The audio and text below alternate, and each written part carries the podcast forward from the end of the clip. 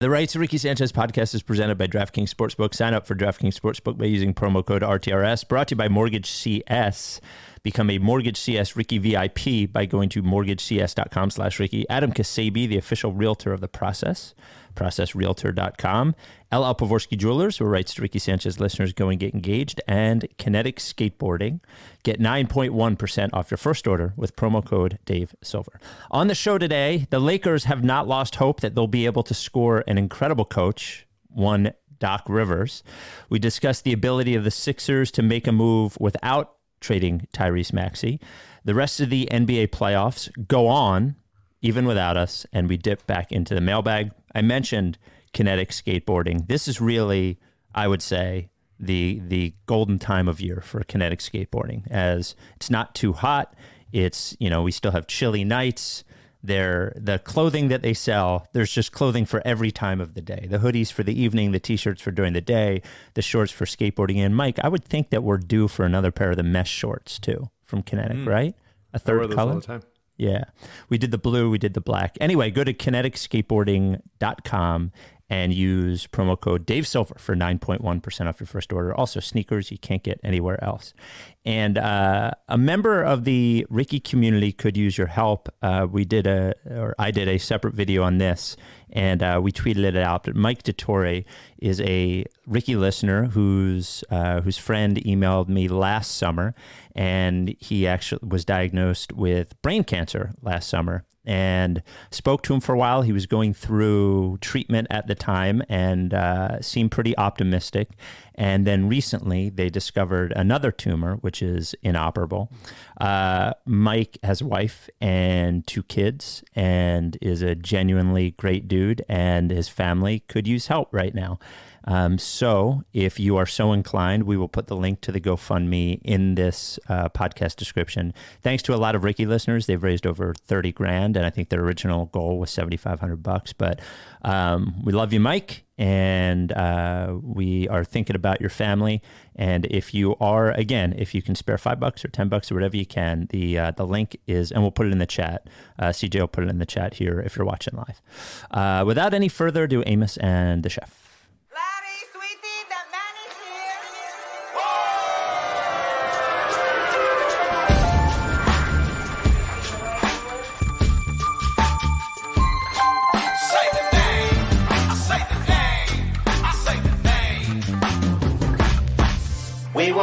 Y'all. We were right. We were right. Even when it went wrong, we were right. We were right. We was right, y'all. We were right. So say the name. Say the name. We were right, y'all. We were right. We were right. Even when it went wrong, we were right. We were right, y'all. We were right. So say the name.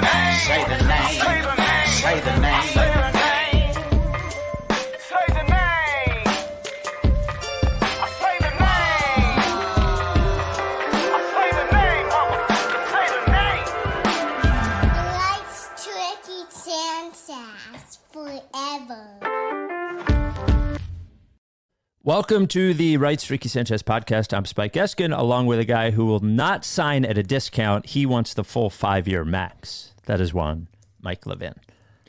Was Tyler Johnson on the Sixers this year? Tyler Johnson and um, what's his name? Uh, wow. Uh, the, the the center from the Kings was on the Sixers. Well, Willie Cauley Stein. Yeah. Willie Cauley Stein was on the Sixers too. Tyler. Johnson. Tyler well. Johnson feels like several years ago. Yeah. Could have used him in the playoffs. Yep. Could have What- used him in the playoffs. Could use anybody.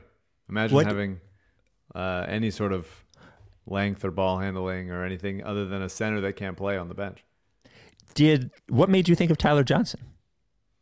Uh, I was looking at the cap sheet.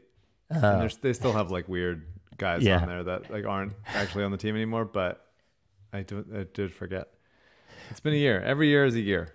Yep. Every year with the Sixers is a year, and then it's also several years.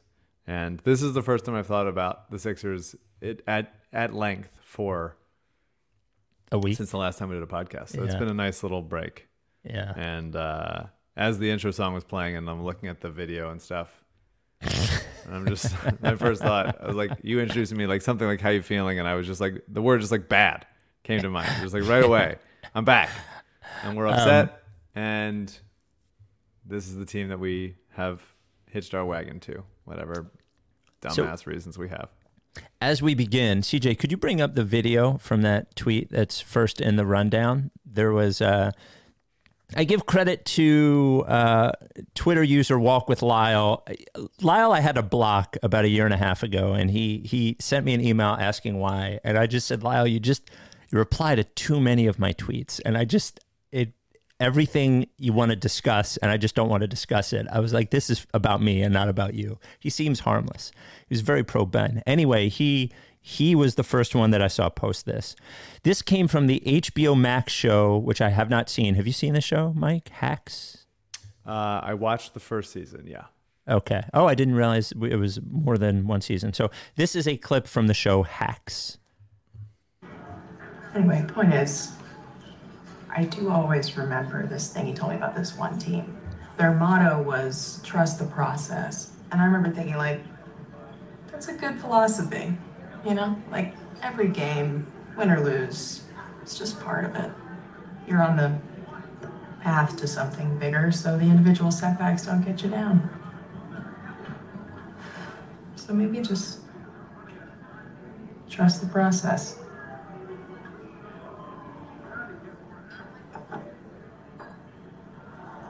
God, would you just order a glass of wine or something? I'm trying to be good. Well, then get back to being good tomorrow morning. Don't make me drink alone. I mean, what else are you good for?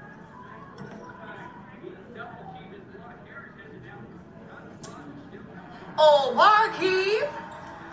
What can I get you? I'll have what she's having. Sure. Also, sorry to eavesdrop, but that team you were thinking of is the Philadelphia 76ers. Yes, right. So, did it work? Did they win a championship? Oh, no, they blow it every year. They suck.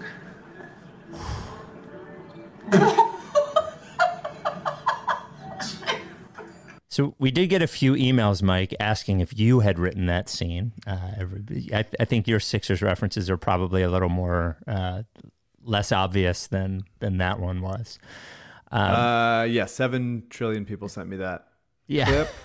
um, I was alerted to the that joke existing Oh, really? Before it airing, Ah. um, and was rooting for the Sixers to win doubly so, so that joke wouldn't work.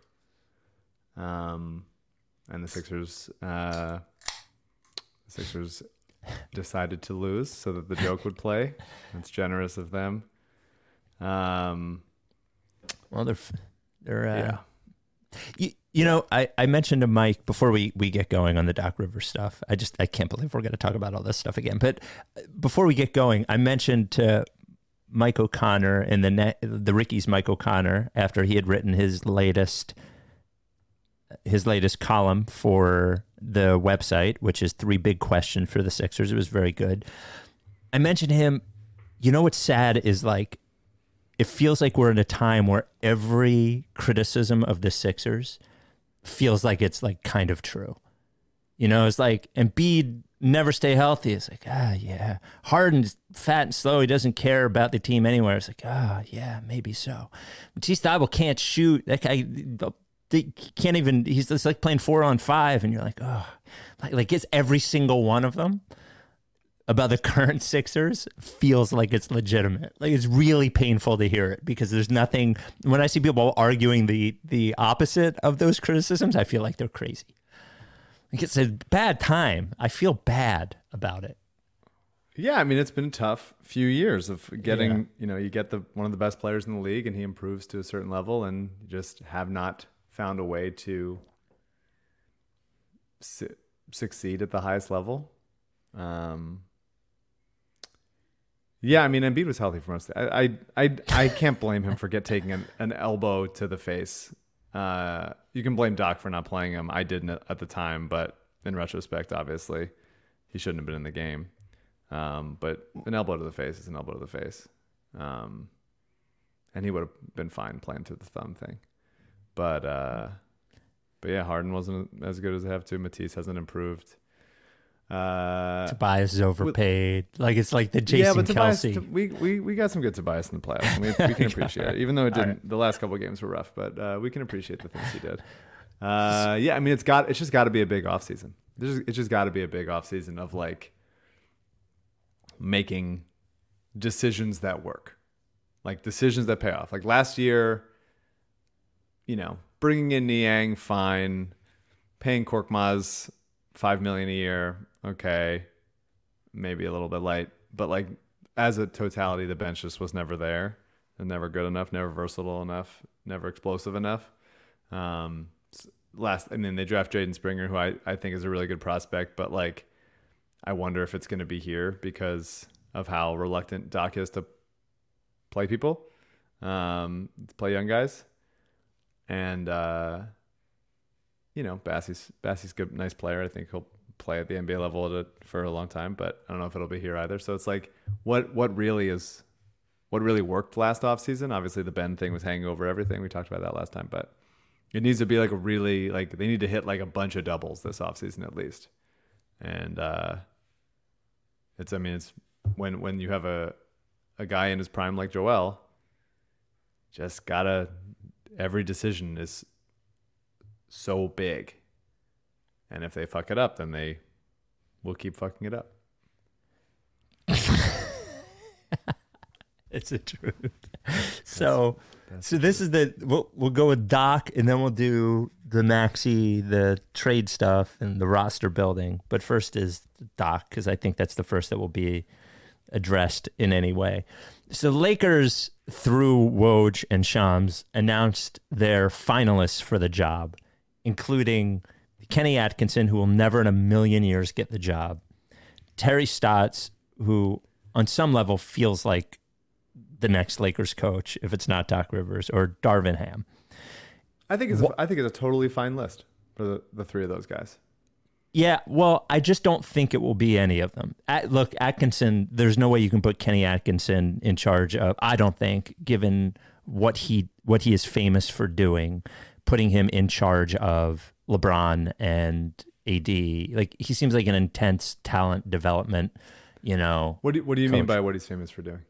well his his way you know like the the star players in the net at, in in Brooklyn did not want any part of him like he just seems like he doesn't seem like the uh, ego massager type guy that you would. Yeah, you would not. want in Los Angeles It- it- famously coach wanted to wanted to play Jarrett Allen when everyone else was telling him to play DeAndre Jordan, yeah and then they traded Jarrett Allen for almost nothing, and that was a mistake. they so then while that's happening is the Sixers obviously not only say that Doc Rivers is going to be back, but leak to multiple sources that not only is he going to be back, but they're fucking thrilled that he's going to be back, and Doc wants to be back. And it all I love, seems I love, like I love that leak. It's a good leak. Y- yes.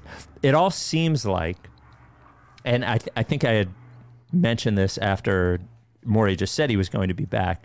It all seems like this is a staring contest because Morey basically has nothing to trade at this point. You know, especially like let's let's say for instance the Nets decide to take this pick, which they probably won't.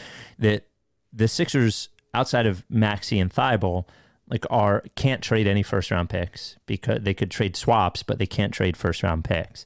So this is an opportunity for Morey to get something, something at least, an asset, a token out of the Lakers. And I just wonder how far he is willing to to stare. Like how long I mean, he's willing like to the play Lakers chicken. are are rife with assets to trade Right. Yeah. So if it's a second round, I mean, I don't. If, if he gets a second round pick out of trading Doc, God bless him. Go go ahead and get it, Daryl. Um, I just wonder if he'll overplay his hand here. what is what is what what's the worst case scenario? they they keep Doc Rivers. Which and by the way, I I have been uh I have repeated my stance over years and years and years. I don't think coach matters that much. I think Doc Rivers is annoying, but I would say that the Sixers have a very, very, very, not that all teams don't, but the Sixers have a very, very, very, very thin line they have to walk to a championship at this point, right? Like, they, every little tiny thing matters. And I think this could be a little tiny thing that puts them off that course if they were to have Doc Rivers. I don't think ultimately it matters that much. I don't think he's a difference between championship and not, but I think he could be one of those little things that just isn't good enough. Um, Yeah, but for that sure. would I mean, the- I think, I think it all. I think it all matters. I, I I've always, I, I'm lower on the the um, the relevance of coaching to lift a team that's that much. Yeah. But I think once you get to the top, and the Sixers have been over the last, at some point over the last five years, one of the top eight teams in the league several times. And they've never broken into the top four in the conference finals. And I think you can, coaching is partly to blame for that. Health is partly to blame. Depth is partly to blame. Backup center, probably like all these kinds of things. Um, and the other, you know, we've talked to, we've talked to about Morey, Morey and his answer to us about the backup center issue, and how wrong he was. incredibly. Um, and we bel- and we've we've really drilled down on it. But you know, there's a school of thought that um that I have maybe believed in before where it's like, look, either Embiid's healthy or he's not. And it just doesn't if he's not healthy, then we're not fucking winning anything, which in some level is true. But if Embiid's not healthy, if he's Embiid's like 80%, Embiid is um, you know, has to miss a game. If they can survive that stuff, if he can't play, all right, he can't play 40 minutes, but he can play 34, and you need a little bit more guys that you can trust. Like that stuff matters. There's more of a gray area than I think that Daryl was willing to concede, and how much of a role the Sixers backup center has played for four or five years now is it, it just can't be, you know, they overcorrected with Horford, but it just can't be, you know, overstated. Um, although B-Ball Paul again was totally fine this year for the most part, and the only issue was really Doc Doc's unwillingness to play him. Right. Well, and and and by the way, I would say that there is probably, you know, we had mentioned the the coach and the the GM being on the same page. I just I can't imagine that Morey thought playing like the DeAndre Jordan thing was a Doc Rivers thing. It just it just but Daryl signed his ass. Right, but but that's I would love to know about the the I, I know you're rarely interested in these things, but the politics of those decisions within No, the I, no, that's that's an interesting choice for me because how much, how often? I mean, we talk about it on Twitter a lot or whatever, but how often do you go like, I'm not going to sign this guy as a GM across the league? I'm not going mm-hmm. to sign this player because my coach is going to play him, and I can't do that. I can't let that happen. And I don't know if Daryl was concerned about that, but Doc, you know, it didn't hurt them, and you know, they made the they made the fucking I don't know if he would have played Paul Millsap over the course of the season and not played B-Ball Paul, but the DeAndre Jordan signing didn't hurt them in the um, Heat series, aside from the fact that they had no other depth to go to. could have been a different Um, player. Yeah, I mean the first he missed the first couple games, I guess, and that would have a better player then, but it would have been Paul Millsap or Charles Bassey, and it still wouldn't have worked much. But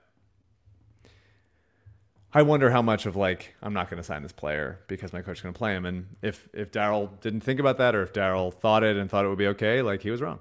He was wrong, and you can't trust Doc's instincts to play a veteran simply because like you know they both saw friggin' uh, 2005 movie at the same time.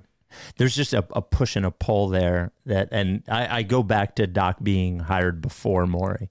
There's just a push and a pull there that I think is probably pretty pretty interesting. I actually have a Morey question for you after we we finish up with Doc. Right after I talk about Mortgage CS. Mortgage CS. CS stands for Concierge Ser- Service. Mortgage CS is where you need to go if you need a mortgage. If you're buying a home, you need a mortgage. If it's your first time buying a home, you don't know what you're doing. I certainly didn't know what I was doing. So Mortgage CS is a um, a mortgage broker, not a mortgage lender. They're not the ones giving you the money. What they want to do is go and find the best rate for you. But also along that journey, they want you to understand why everything is working the way that they do. So not only are they going to get you the mortgage, but they're going to help you understand better for next time. And you know, when I when I talked to them about what they do and why they do it, that was more important. It, uh, Alex from Mortgage CS actually said to me, he was like, even if they don't get the mortgage through us, if they walk away from this knowing more about the entire process and how it works, that is more important to us, and they'll remember us for it. And I believe them. Um, they are also not tied to any of these mortgage lenders. They don't have any side deals with them. So the only person they're beholden to is you.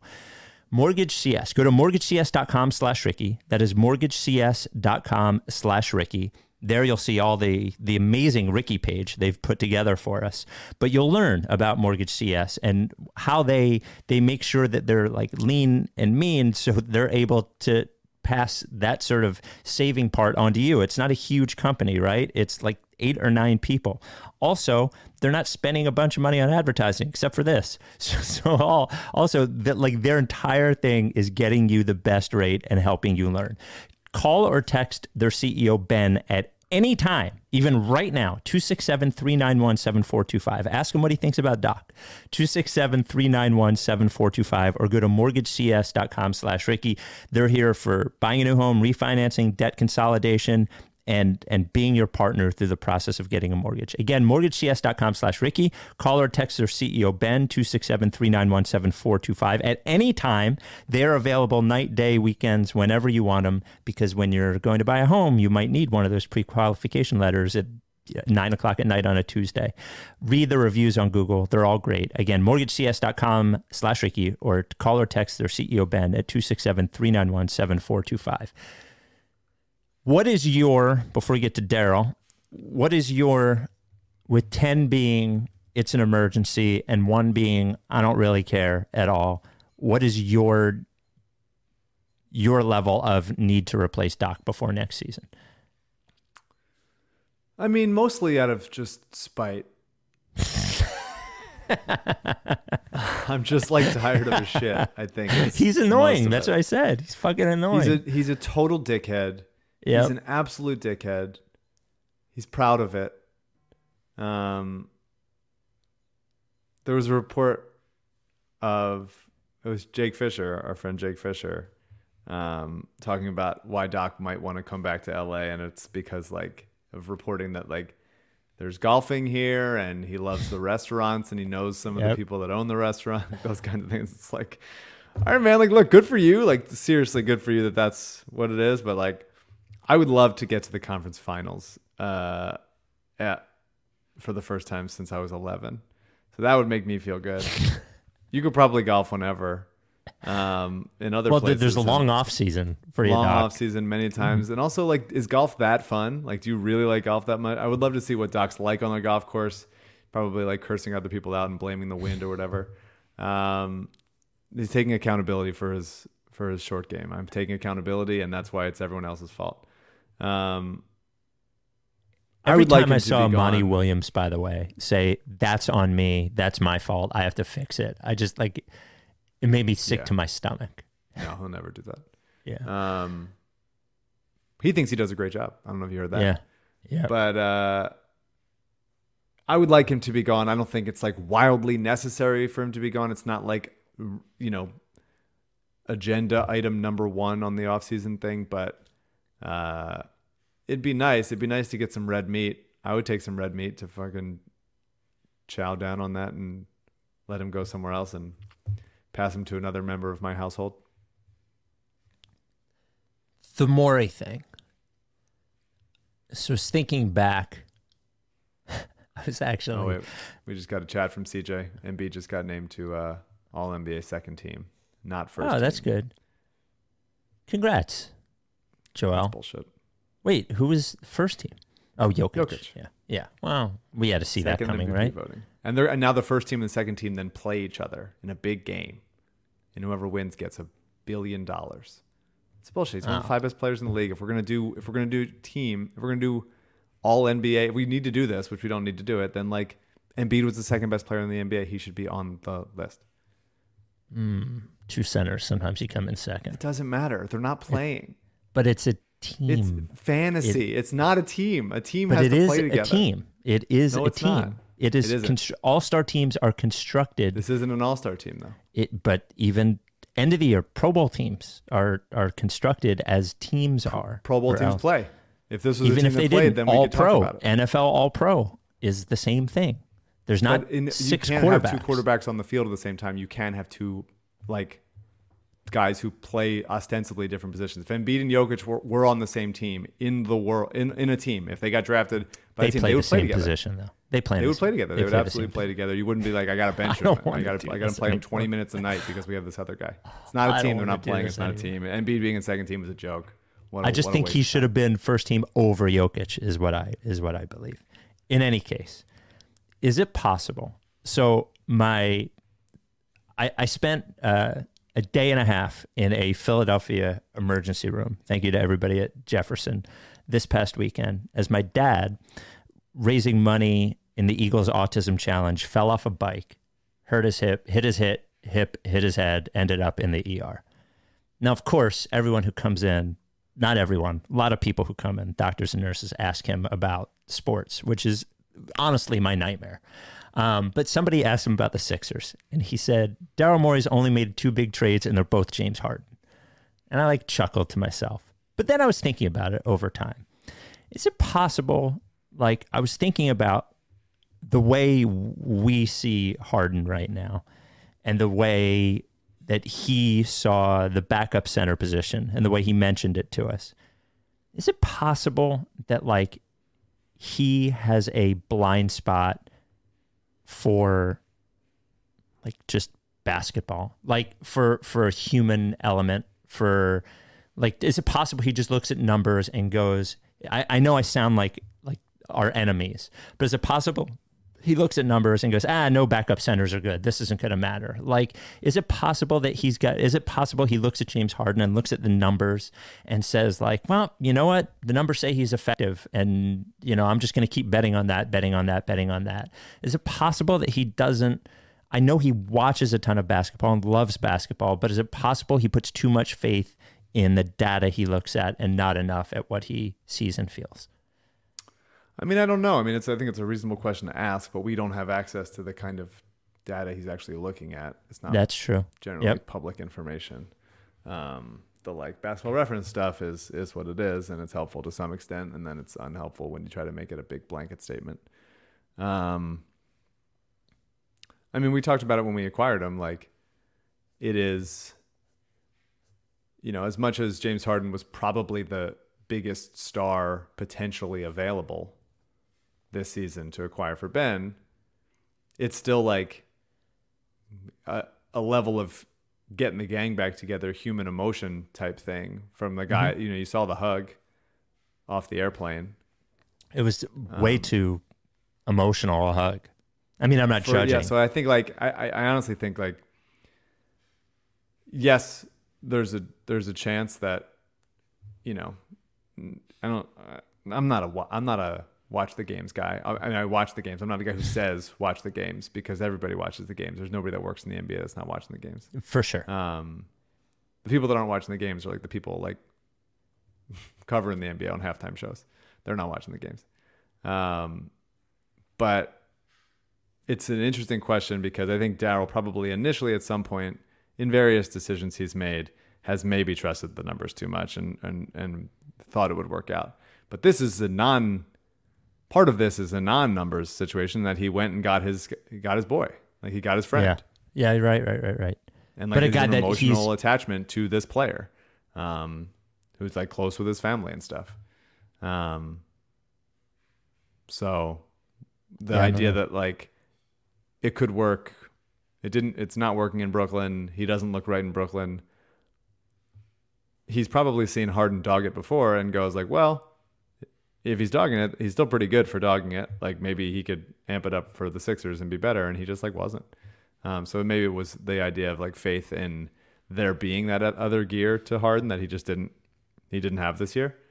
Um, and everyone's hoping that it's if if he comes back to the Sixers, which it I'm I'm assuming he does, um, that he would have a nice healthy offseason of adding a little bit more burst back to that hamstring for the next couple of years. But I don't know. That's an, another that's that's like what are the odds of that? Is it 30 70 or something like that? And what what decision does Daryl make based on that? Or is it like I'm gonna look him in the eye and I'm gonna trust him? Like there's it's hard to know. It's hard to know. You, you talk we talk a lot about um, uncertainty with prospects, right? Yep. And I really like I really really like prospects that Exist. are role players that will work hard, that will play their ass off and defend. Sure. Yep. Those are my those are my kinds of players. I tend to shy away from or get a little more nervous about star level talent in the draft that is more raw or won't defend. Right. Um, of like Your Michael Porter gunner Juniors. types. What'd you say? Your Michael Porter Juniors. Well, he blows, but the but like guys that just are can hit from wherever, but like don't really defend, and it's like, well, how's that going to play from you know a freshman year where he was like okay and the percentages weren't great, whatever. We talk about that being an uncertainty. I I tend to go with the more certain role player outside of like the top one or two type things. Um, but as far as the rest of a guy's career goes, when they're this late in their career and they've got a lot of mileage on them, it is uncertain to know like is he going to take his diet and sleep schedule and all the whatever bullshit nutrition health seriously so that he can extend his prime? And not- knowing that it's like it's it's those kinds of in between gray area conversation types where the fact that Daryl just probably like likes James Harden as a guy is going to inform that decision. It's just it's a it's an odd thing, and I, and I know you asked the question of like is he too one way, and I kind of answered it. Well, did he maybe in this situation go to the other way? Right, right, right. um, Of like the you know A's scouts and Moneyball saying like he's got a hot girlfriend or whatever the fuck. Um, it's just an interesting question. It's just like we we don't know. Yeah. So team building moving forward. Actually, before team building, uh, you know, I mentioned. Should I talk about Ksebe here? Yeah, I mentioned Mortgage CS earlier. They'll help you get a mortgage. Adam Ksebe will help you get a, house. Help you get a house. How do you spell his name? That's what everybody asks me. How do you spell Adam Ksebe's name? Repeat after me. K S E B E. K S E B E. Adam Ksebe will help you get a house. He specializes in the Delaware beaches, which are superior, if you've ever seen, to the New Jersey beaches, especially if you're buying, because the taxes are much lower. And all these now, the time where people can work from home half the time, wouldn't you rather be doing that at Delaware Beach House? He and his team, uh, Long and Foster in Bethany Beach, cover every square inch of Delaware from you know Wilmington all the way down to Rehoboth and Dewey Beach and Bethany and Lewes and all those places. They also cover Maryland, but also Adam can help you sell your house. Also, even if you're not looking in Delaware or Maryland, he will find you the right realtor. So you go right to Adam and he will ask you what you're looking for and he will interview realtors until he finds you the right one. Buying a house is hard. It is stressful now more than ever. There's not a lot of houses out there if you want to get one. So you need someone you can trust. Adam is the guy. 302 864 8643. 302 864 8643. That is his cell. You can call him or text him. I love telling you to text our sponsors while we're doing the pod. 302 864 8643 or email him, adam at processrealtor.com. A lot of our listeners have gone to Adam, every one of them happy in your corner. He's the guy. Adam Ksebe, the official realtor of the process. All right. Team building for next year. Um, so here's who's under contract Joel Embiid, Tobias Harris, Furkan Korkmaz, George Niang, Matisse Thybulle.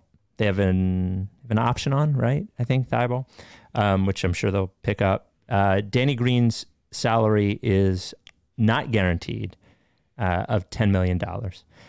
Tyrese Maxey, Jaden Springer, Shake Milton, Isaiah Joe, Paul Reed, Charles Bassey.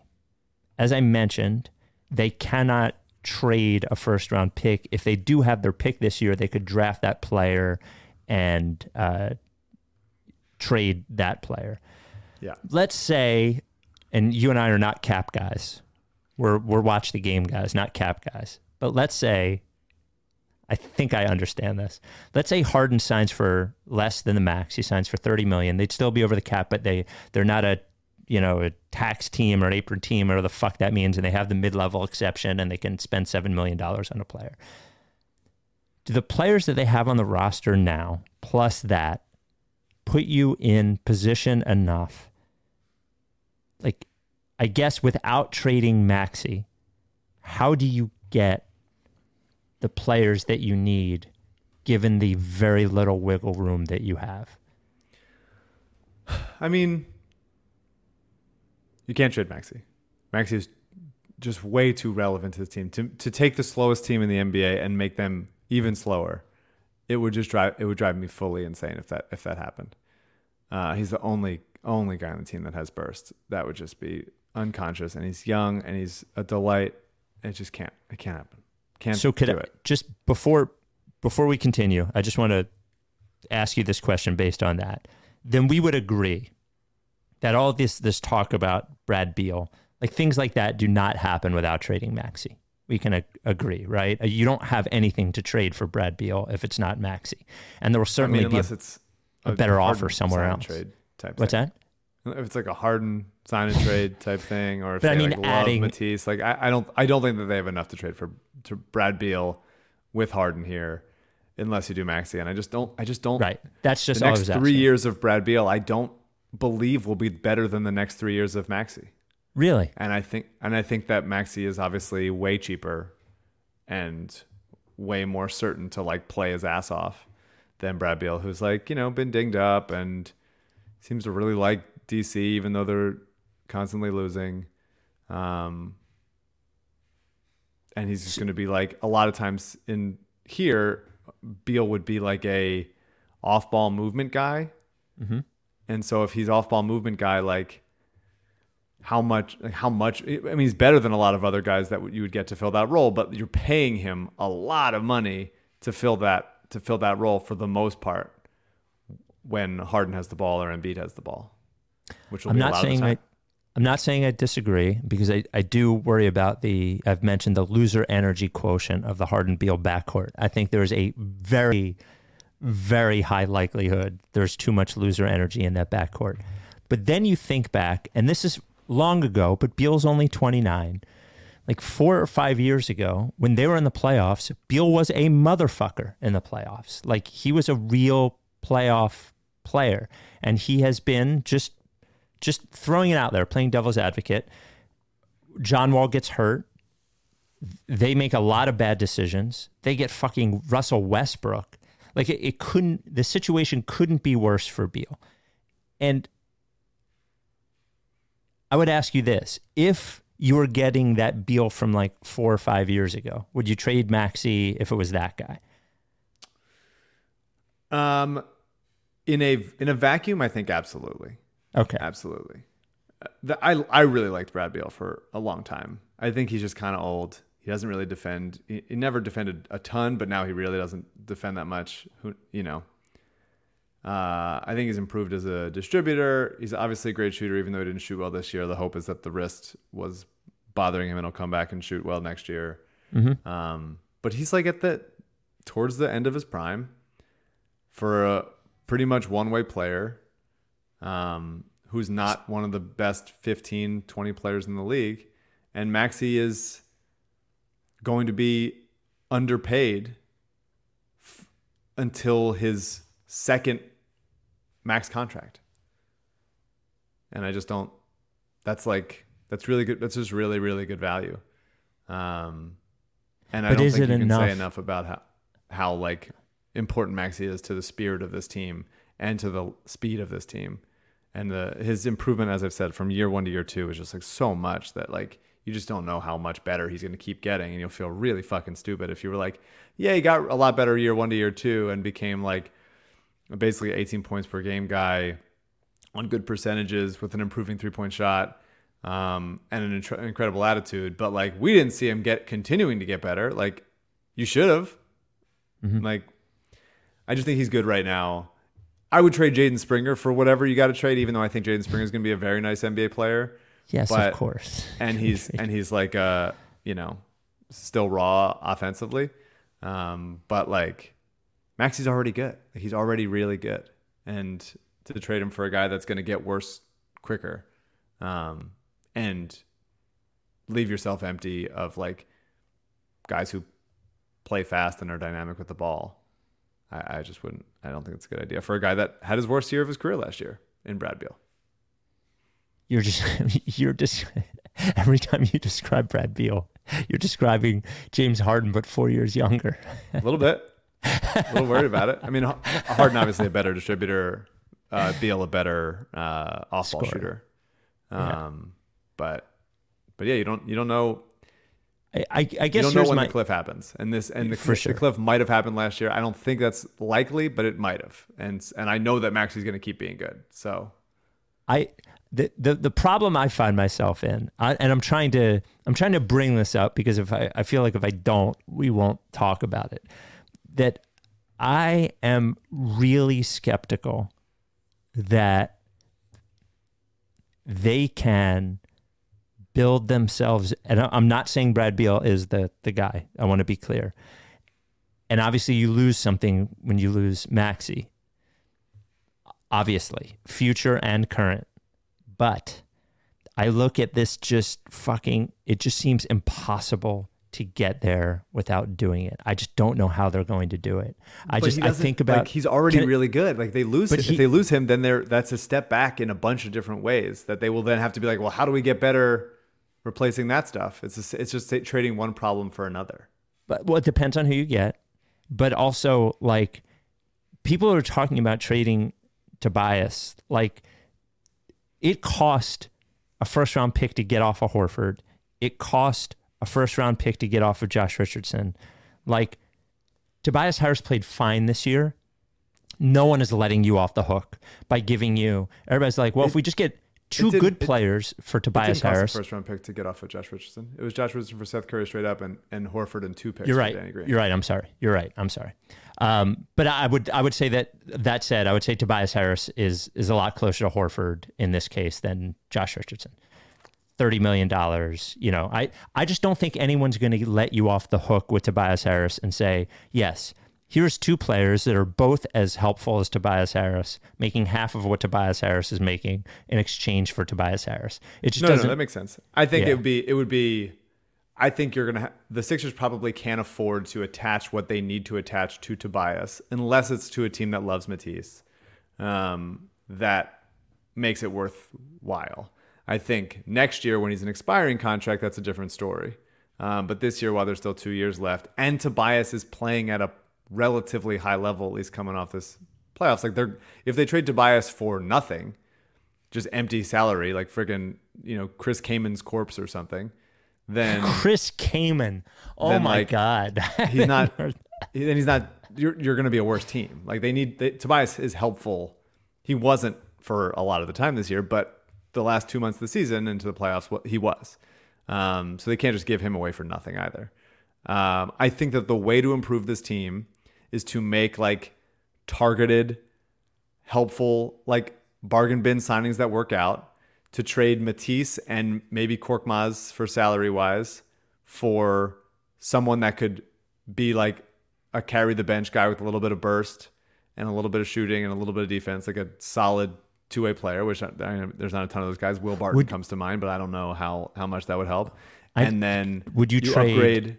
Sorry, Okay. let me just finish that. You upgrade sure. Charlie Brown Jr. to like try to be the see if he's the Matisse guy this year. Plays like hard defense and and is burst and Jaden Springer becomes helpful, Charles Bassey becomes helpful, Isaiah Joe becomes a better shooter, or you trade him for somebody else who doesn't. Like those kinds of like fringe moves that become like, hey, this guy all of a sudden became your eighth guy, and you didn't expect it out of him, and they just have to get a couple of those to work out. Um, and then ho- the the bigger thing is hoping that a year of a healthy offseason for Harden and this team together um, gives them some level of um, continuity. But you also have to replace Danny Green, uh, which is a really tough a tough sell, especially if you're moving Matisse. Obviously, he wasn't. You know, he's got a ton of problems offensively, but uh, defensively, they, they're going to need some some wing defense. So, so the plan is Jaden Springer and Charlie Brown get good enough to be rotation players. I mean, I liked what I saw out of Charlie Brown for a lot of the year. It, Yeah. You're just you just need guys to like play hard and hit enough threes. Like it's you're not asking them to like run the offense like they're James Harden. You're just asking them to be like be a, be like a ninth man. And, and it would happen for Miami. It would happen for San Antonio. It would happen for a lot of those teams. And the Sixers just need that to happen for them. They need to identify like undervalued talent, whether that's like going to fucking Europe and getting some guy off a team, you know, whoever Vasilije Micic's teammate is or whatever the fuck, uh, because they traded him to Oklahoma City, and those kinds of guys and just being like, hey, this guy's all of a sudden a helpful player. They don't need 15 like starters. They have four starters right now. They just need like give me six playable bench players and a little depth after that that you're churning through to see like who who pops. Would you trade? You were talking about Will Barton. I don't think they're getting Will Barton, but would you trade? Like, let's say you trade Thybulle and Korkmaz, and let's say uh, Danny Green, you know, for salary or whatever, and a 2nd for Eric Gordon. Um I think they can do better than that. Okay. Um because I think Eric Gordon is a guy that they've been trying to get off for a long time in Houston.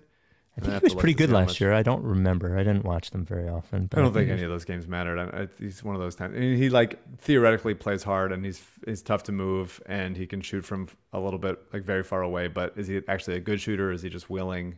Um, No, he's a good shooter. Come on, I don't. What do you think he shoots for his career? He shoots a lot, thirty-five percent. but that's not a good shooter. Well, if you if you're shooting twelve a game, it is, and you, and you can shoot from far away. It All right, he shot forty one percent from three last year. That's good. But Okay. the, the previous years were thirty three and thirty two, and then thirty six and thirty six. Yeah. Um, so I was, but he's if fine. If, he'll I like Eric Gordon. I've I've liked Eric Gordon for a while, but he's also 33 and he's making a bunch of money. And if you're like assuming that he's going to be Yeah. like a big role, that's like that's your big move. Maybe. I mean, I'm I'm not writing it off. I think they can Yeah. do a little bit better than that if they're if they're putting the Danny contract and Matisse and Korkmaz. I know we're just we're just hypothetical. We're just trade machine uh, trade machining blind here, but uh, and a pick or whatever. But those kinds of things. That's that is a type of move that I'd be I would definitely entertain for sure. Um. All right. The uh, where is it? It just got to. It's just something's got to work out. Like I know that you've been you've defended Daryl a lot and like he was in a tough spot, which absolutely he was. But Mm-hmm. like the reputation Daryl has is one of the f- five best executives in the league, if not of all time, and that's a reputation. And you got to pull some shit out of your ass sometimes. And he and he didn't do it this year, and he has to do it next year. So Brian asks, and this I, I think your answer is yes, and this came from a, a question that Brian emailed in. He said, "Do you think that Maxey can get to a level where he can be the th- second or third best player on a legitimate title team during Embiid's window? If we're Yeah. assuming that, that Embiid's window is the next two to three years." Yes. Wow. Okay. Uh, the hard to stomach YouTube comment of the week comes from Action. I mean, look at look who's in the. Look at where we're at right now. I mean, like, Luka, Spencer Dinwiddie is the third best player on a conference finals team, and That's fair, and go to Miami and it's like but they're not. Yeah, but they're not a contender. Tyler No, Herro is the best third best player. I mean, Lowry's been bad, so like maybe or PJ Tucker if you if you if you want to talk talk about that. Like, you need like the best guy to be the best guy, which Luka was for a lot of the playoffs, and Jimmy has been for a lot of the playoffs. Um, so and then you need a bunch of guys that can like. tough. What'd you say? It's the third best he could be. Second best is a Sure. tough Yeah, you fight, said I second or third. I, I think second yep. would be would be more of a stretch, but um, I think third is possible. Also, it's like Damian Lillard was drafted sixth overall. Maxey could have been drafted, I think sixth overall. I might be wrong. It might have been fifth. I said it more confidently than I was, but Maxey could have easily been drafted that high. He shouldn't have fallen that far. He was up that high going into the his freshman year. Um, and then he get, went to 21 and we didn't expect as much out of him but like he has that level of pedigree and so if you think Damian Lillard could be the second or third best player on a championship team that's the path that Maxey's on um, I don't think it's certain that he's going to get there um, he might plateau out but I don't think it's crazy to think especially look around third best player is not it's not that far but you need the best player to be the best player at which Embiid is capable of doing and has has to continue. And you just need like a bunch of depth and an identity and like guys who fucking play hard on defense, which the Sixers just didn't have this year. The hard to stomach YouTube comment of the week comes from Action. Wells Fargo is jinxed. The Soul have been the only team ever to win a championship in there, and they had their entire league fold two years later. Possible. I, I don't think we. I mean, I don't I don't see how an arena named after a predatory bank Oh, no. has any bad vibes. Well, I, I don't think they named it. At, I mean, it's most. The, the Phillies won a championship in Citizens Bank Park. I don't. Are they as predatory? I don't know. Not Lincoln Financial. Field. All right, yeah, I'm not accusing any banks of being predatory. I want to stay clean on that one. I'm, that's that's you, Lucas That's your- Oil Arena. I think the I think the Colts have it. I think they got it locked in. LL Pavorsky Jewelers was the first sponsor of the Rights to Ricky Sanchez podcast. We want to congratulate Joe and Lindsay. They are Rights to Ricky Sanchez LL engagement ring buyer number 256. And they got engaged. LL posted the pictures on Twitter with or without their permission with the hashtag look at that ring. Just LL really, uh, really, you know, pushing the most important thing there. LL, as I said, the first sponsor of the Rights to Ricky Sanchez podcast. If you got to buy an engagement ring, you want to stay in the Ricky community. You don't want to go in a jewelry store you don't know anything about. They jump on you, salespeople. You don't know what they're selling you. You want somebody like LL. It's got a chill environment, free chocolate, free water. He's in a good suit. He's lost a bunch of weight. He smells good. He's a good person. That's who you want to buy an engagement ring from. LL has been sponsoring the pod for, I don't know, six or seven of our nine years. And over 260 right? Ricky Sanchez listeners have purchased engagement rings from LL. Springtime's a great time to get engaged. Summertime's a great time to get engaged. Do it down the shore, whatever. Um, and LL is the person that you want to buy the engagement ring from, or need an anniversary gift, need a birthday present, or a just because I love you present. LL Pavorsky Jewelers. What is with the fucking horn out there? Jesus, I live on a quiet residential street. You don't need to honk like that. If you want to buy an engagement ring from LL Pavorsky, call them 215 627 2252. Set up an appointment. Email him, lee at llpavorsky.com. Tweet at him at llpavorsky, 707 Walnut. Been there for over 30 years. Always a sponsor of our charities, Providence Animal Center, and Coded by Kids. LL Pavorsky Jewelers. Only a predator for fair prices and great customer service. So, Steph Curry has won four championships, right? Four, Three. three. They won two with Curry, or two with Durant, and one before Durant. Yeah, is that it? Okay. If if he were to win, I know you're going to say no. If he wins one more, he's tied with LeBron. If he wins two more, do you think in like an all-time argument you could make an argument that Curry is better than LeBron? Um, I don't think so, because the defense. I mean, Steph is a great, is a good defender, especially for his size. But he's, he's, over the course of his career has gotten exploited.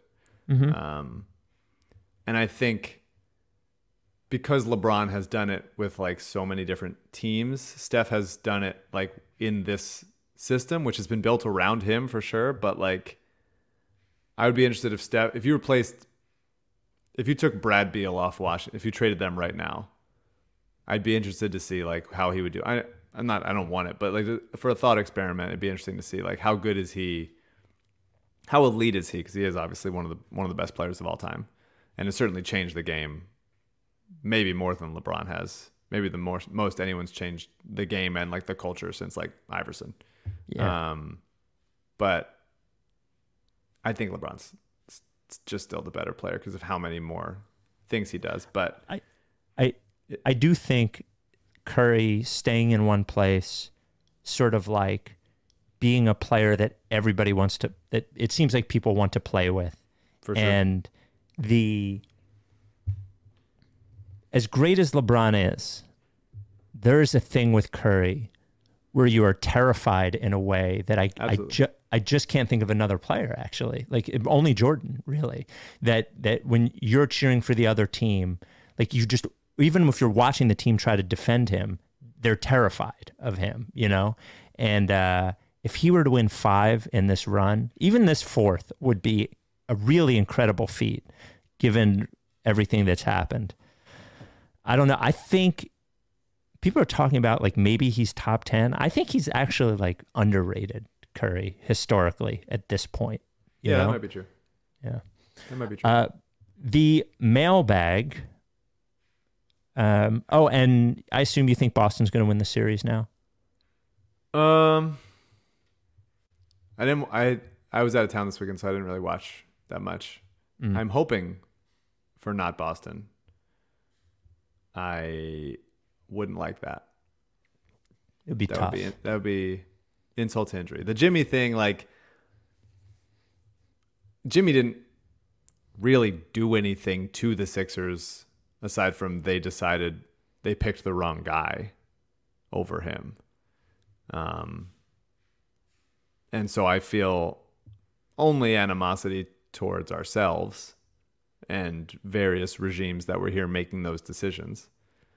But I don't feel much animosity towards Jimmy. I want to beat him. Like obviously I wanted Embiid to Yeah. beat him, but um, the Celtics would be tough. Celtics would be tough. But they're a really It'd good be- team. They are. They got a lot of guys.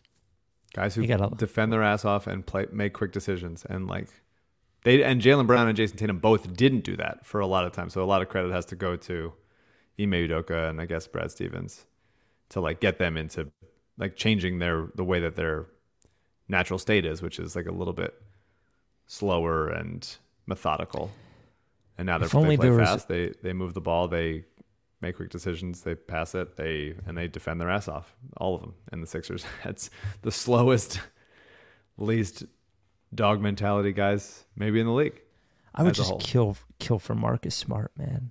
Just fucking love yeah, that it's crazy guy. that he's been on that team for so long, and it seems Yep. like always, constantly, his contract is expiring, and they might Trade trade him, and people are rumors. getting tired of him, and it's just like he's just been there. He's just Yep. fucking been there, and he kicks ass. Mailbag. This comes from Ari. Uh, rights Ricky Sanchez at gmail.com. Of course, it's the off season where we thrive and we also need your help. Remember to send in one basketball, one non basketball question. Of course, bas- uh, bathroom questions welcome in the off season. This comes from Ari. Hi, Spike, Mike, and CJ. Not sure if you guys have watched Severance, but essentially it's a show that splits your work and social life into two completely different worlds. What if this existed for the Sixers? How So I'm, great ha- would it I'm halfway through Severance. I think I watched four episodes. Ah, Um, you it's quite enjoying good. it? I think you would like Yeah. it. It's it's intense. It's it. stylized. It's pretty cool. Yeah, yeah, it's right up my alley. Right up my. It's Um, it's one of the darkest shows visually I think I've ever Mhm. seen. Like the non-work scenes are so dark. yeah, a little bit too much sometimes. A little bit too much, but I think it's I think it's I think it's a good show so far. Um, and I've heard people love the finale. Um, would I do that for the Sixers? I Mhm. honestly think I do. I Oh, think it really? took me many years of doing this podcast. Yep. But I think that I I think that I'm pretty close to there. There used to be I I mean like in high school and whatever, when the Eagles would lose on a Sunday, like I was I would dread Monday. Like dread it and have to like talk about it and be like so upset and like go over the game and with every, and just like, oh, this is miserable. Talking to people that I don't respect a lot of the times of like what their opinions are, all that shit. Um and with the Sixers, it, it was the same way for a while. And, you know, if you're in a writer's room with people that are sports fans or whatever weighing in and stuff. But I, I think that I've, we've suffered so much with this team that maybe to your point earlier of like how we kind of agree with some of the criticisms, like, I just like, I'm a little bit immune to it at this point. Yeah. It doesn't I I get I bear my soul in this podcast sometimes in an embarrassing way, in a way that I look back on and regret, but it doesn't stick with me quite as much as it used to. And so I feel proud of myself for that and being able to get past it quicker.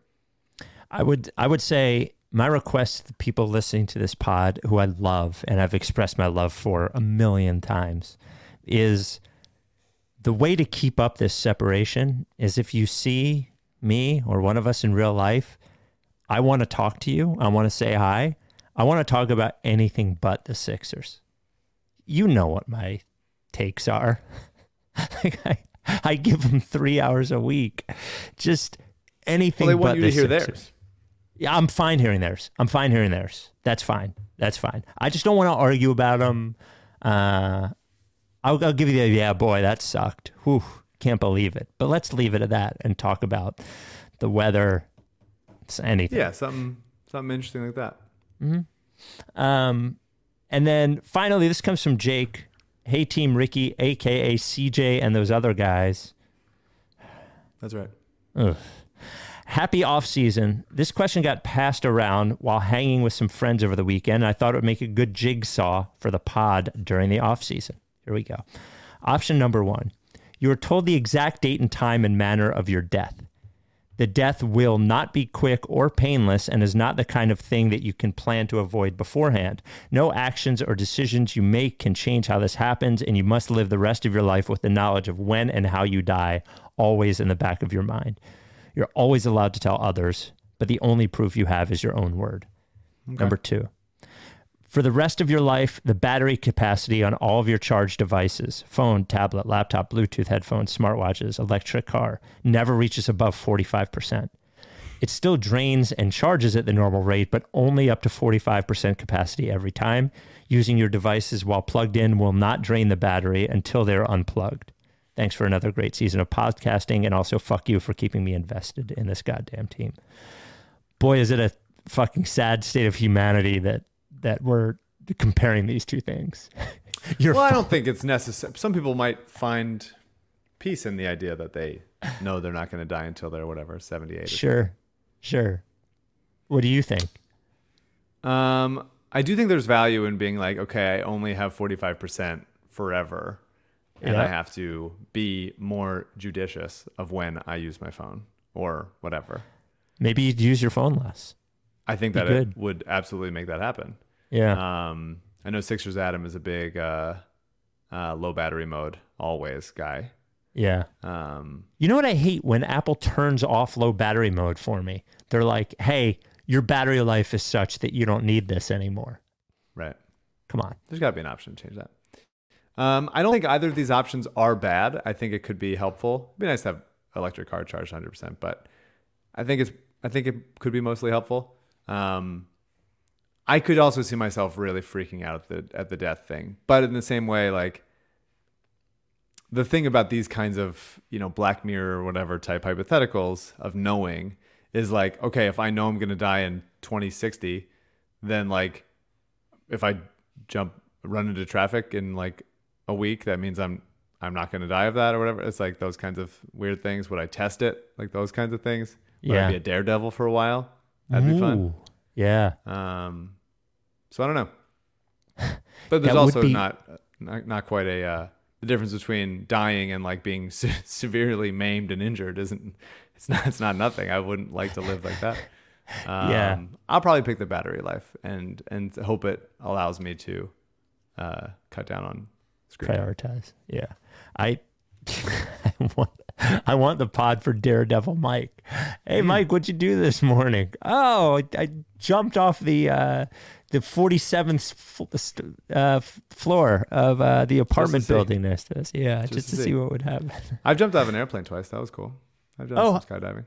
dude i've always wanted to and with my back what what the uh the the um the jump out of a plane guy told me about landing he said best case scenario it's like stepping off of a step he said worst case scenario it's like running at full speed and falling running at full Yeah. speed and falling would be bad news for my back and I, but i Yeah, want to do it so badly I hurt my knees on the second fall. Didn't Oh, really? not quite good. I was just like kept him up the whole time, and then the guy behind me like fell over, and it was the whole thing. I was like, I was just, I thought you were doing the legs. I thought I was just hanging on and just waiting. Um, so I don't know if I fucked it up, but I got hurt a little bit. But uh, it was very fun. Really tight on the crotch. It's a long time to be like yanked at from the crotch with the, uh, with like the hooks and stuff. It's really in there. They're digging in.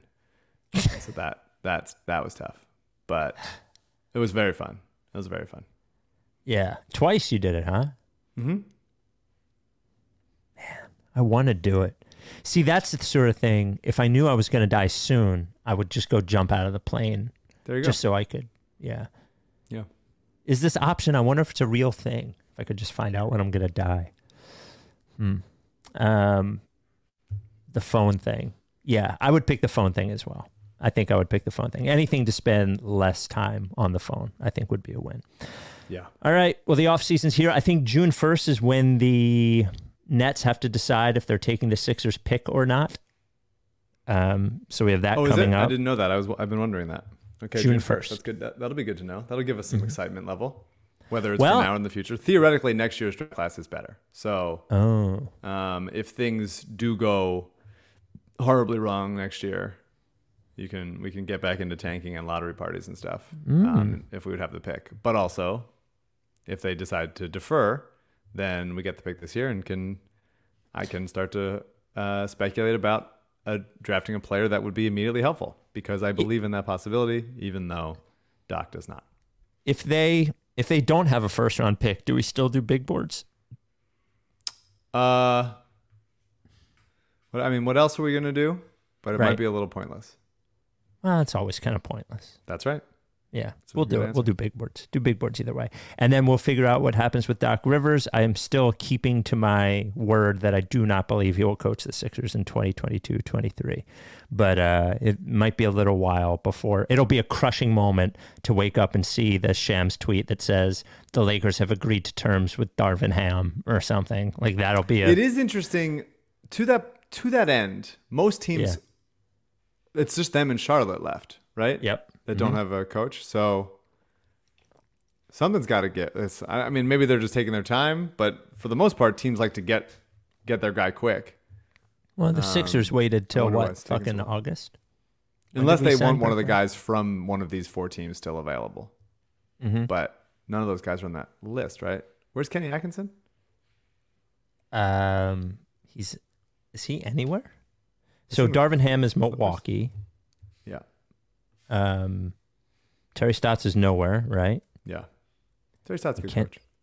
Kenny Atkinson He's is Golden State. This is Golden State. is in There you go. State. There it is. Yeah. That's what I thought. That's wise. All right, so maybe maybe someone's holding off on that until they until they get out of there. But they signed If friggin' Mike fuck Brown, with me, so I don't know. then I won't fuck with you. We'll be talk to you. If you don't This fuck week. with me, Are you down with then I won't fuck with you. Yeah, you know, like face. If you don't fuck with me, Before we go, I should let you know the advertisement is not a commitment to lend or extend credit. That is for Mortgage CS, who is an equal housing opportunity mortgage broker and arranges loans with third party providers, does not make any mortgage loan commitments or fund any mortgage loans. All loans are subject to credit approval. Certain restrictions may apply. The information is presented for informational purposes by Rates for Us LLC, DBA Mortgage CS Company, NMLS 146. 4766, licensed by the PA Department of Banking and the New Jersey Department of Banking and Insurance. Visit mortgagecs.com for more information. Ben Stucker, NMLS ID number 168345.